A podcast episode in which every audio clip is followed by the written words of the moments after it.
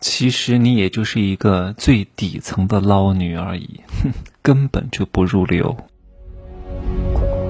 没有事实，没有真相，只有认知，而认知才是无限接近真相背后的真相的唯一路径。Hello，大家好，我是真奇学长哈。前两天不是情人节吗？啊，有一个成都的女网红就红了。说是这个女的呢，找了七八百个男人啊，每个人要了五二零的红包，然后当天一天就要了将近四十万。你看，这个捞金能力很强吧？我看了一下照片啊，当然脸被打出马赛克了，那个地方很大啊。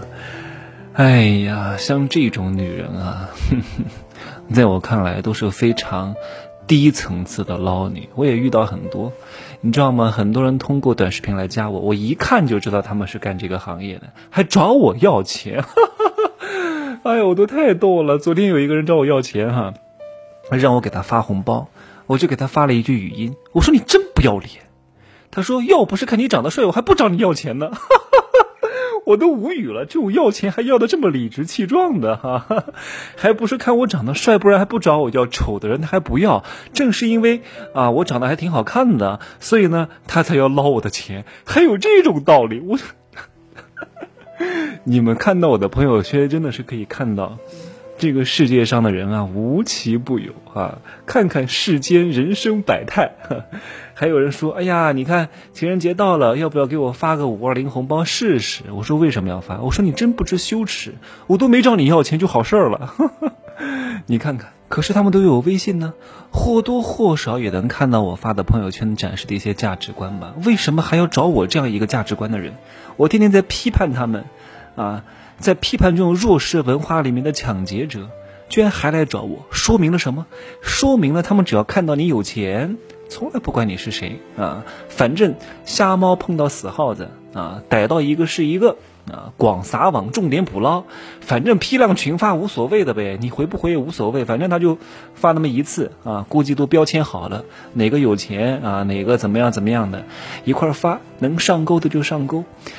哎呀，其实这些人呢长得倒还不错，但是啊都是蠢货啊，没有什么脑子的，都是最低层次的捞女。他们还以为他们多厉害，呵 呵这种人啊，到最后会活得很惨的。顶级捞女是什么？顶级捞女啊，她已经不算是捞女了，但是呢，他们有一个共同的点，和底层捞女是一样的，都是为了权，为了财啊，鸟为食亡，人为财死。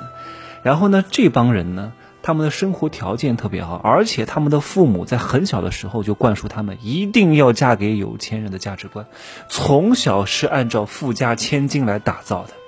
不仅仅是他自己想要嫁给有钱人，是他们整个家族就是在为有钱人而生的。那从小就培养他们的目标是谁？顶级富豪啊！自己也是非常优秀啊，培养非常苛刻，顶级名校毕业，身材管理、审美品味、举止谈吐、见识格局，能够完爆绝大多数百分之九十九点九的同龄人啊！而且他们非常看重名声，一般呢也不会和普通的男人有过多的牵扯的，通常是什么？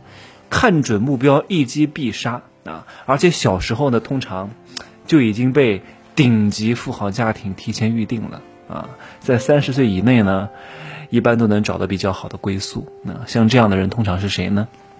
你看，像凯特王妃呀，对吧？从小自己家庭也很好啊，双方联姻啊，利益互换，彼此共同加持。这帮人算是顶级的女人，非常厉害啊。那二级的捞女算是什么样的？二级的捞女就是各位看到的邓某迪那个类型的。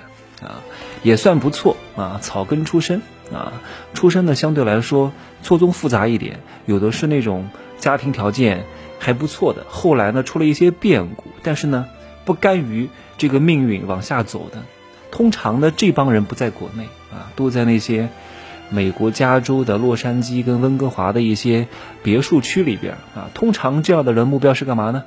这样的人的目标至少得是。身家几十个亿的高级富豪啊，像默多克这样的，这种人有一个非常大的优点，就是他们对自己非常狠啊，非常豁得出去，然后自身的交际能力、谈吐能力。以及跨阶层的沟通和共情能力都是非常强，情商和情绪管理也是非常厉害的。然后又能够帮老公打理公司、拓展人脉、开创业务，当老公的翻译，反正就是，简直就是家里的二把手啊！但是这样的人呢，出身肯定不算太好，因为错综复杂一点。只不过呢，通常来讲，他们很难当到正房。一般都是做个第二个女朋友，或者是找那种年纪很大的离异的老男人啊，像默多克这样的，就是二级捞女哈。再往下一级是什么呢？那就是三级捞女呗。你看我对这个研究的还真挺深的啊。这帮捞女呢，就是我们大家认为的这种广义上的捞女，也就是大家经常看到的所谓的。那种前凸后翘的呀，拍点美照的呀，然后就是参加过什么小姐的呀，啊，获了什么奖项的呀，这帮人呢，他除了长得还不错，各方面的综合素养比二级的差了很多很多很多很多很多。他们只有一个特点，就是四个字：以色示人。来，接下来是什么？啊，我经常讲的，我大学就很清楚啊，这个词儿叫以色示人。色衰爱弛，爱驰而恩绝。但是他们的颜值呢，都是比较顶级的啊。大多数舔狗看到他们，简直就是啊，看到了女神。我说了哈，长得好看，帅哥美女，这种货色，只能在舔狗当中，在普通人当中能够获得一丝丝的存在感，在有钱和富人那儿，真的都是小厮级别的角色。啊，他们有一个最大的缺点是什么？就是他们很虚荣，而且非常短视。我为什么喜欢长得好看的、学习又好的人？因为这帮人能够暂时忘却自己的优势，看到长远。他懂得什么是长久的。很多为什么长得好看的人学历也不高，学习成绩也非常差，然后呢，也也这个好逸恶劳啊，因为他们能够通过他们的外在获得短期的回报，他们就不想看到长远，对吧？往那一躺，一付一八钱就来了，我何必那么费脑子呢？所以这帮人年轻的时候，三十岁之前，可能确实能够以他的形象换来很多东西啊。但是他们的上限是非常之低的，三十岁以后大概率会过得非常非常惨。我朋友圈里面大多数都是这种三级捞女，因为我本身也不是什么几十亿身家的富豪啊，二级捞女也不来找我。那最底层的捞女是什么样的？长得也不怎么样啊，也没有任何长处，也没有任何学历，素质也不怎么行啊，是各大整形医院的常客，是各大奢侈品店里面的熟客，天天带这个过来买买买，就像我开头讲的那个一样哈，就是海钓啊，找七八百个人啊要钱，每个人要少少一点，聚少成多嘛，聚沙成塔嘛，日拱一卒不期速成嘛。九层之塔始于垒土啊，对不对？他们走的都这个路数，叫广撒网，重点捕捞。通常这种人呢，啊，长得好看，那也只是化妆的啊，或者是整整这个整整那个搞出来的。这种人眼界特别窄，特别虚荣，没有任何底线，天天就参加各种富二代的 party，去各种各样的夜店里边，智商也非常之低。看到别人开豪车，就以为别人是富二代。也许这个豪车是别人租来的呀，所以这种女人经常被伪富二代骗啊！哎呀，真的很多男人和女人都在干这档的事儿哈。其实有钱老男人配一个不学无术的女人，可能结果还好一点。但是我希望各位女人哈，如果你是一个年纪四十岁以上的比较有钱的女人，不能找花瓶的男人啊，因为。有钱老女人配花瓶男，最终的结果是什么？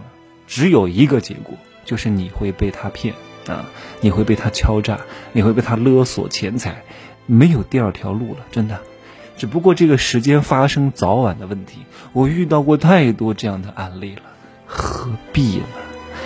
哎呀，有点钱啊，买买短暂关系就行了，没有必要单恋一枝花，还给他砸钱，神经病。我真的是这一条是站在女人的角度跟你们讲的，没必要，每年都会产生大量的帅哥，根本就不缺的啊。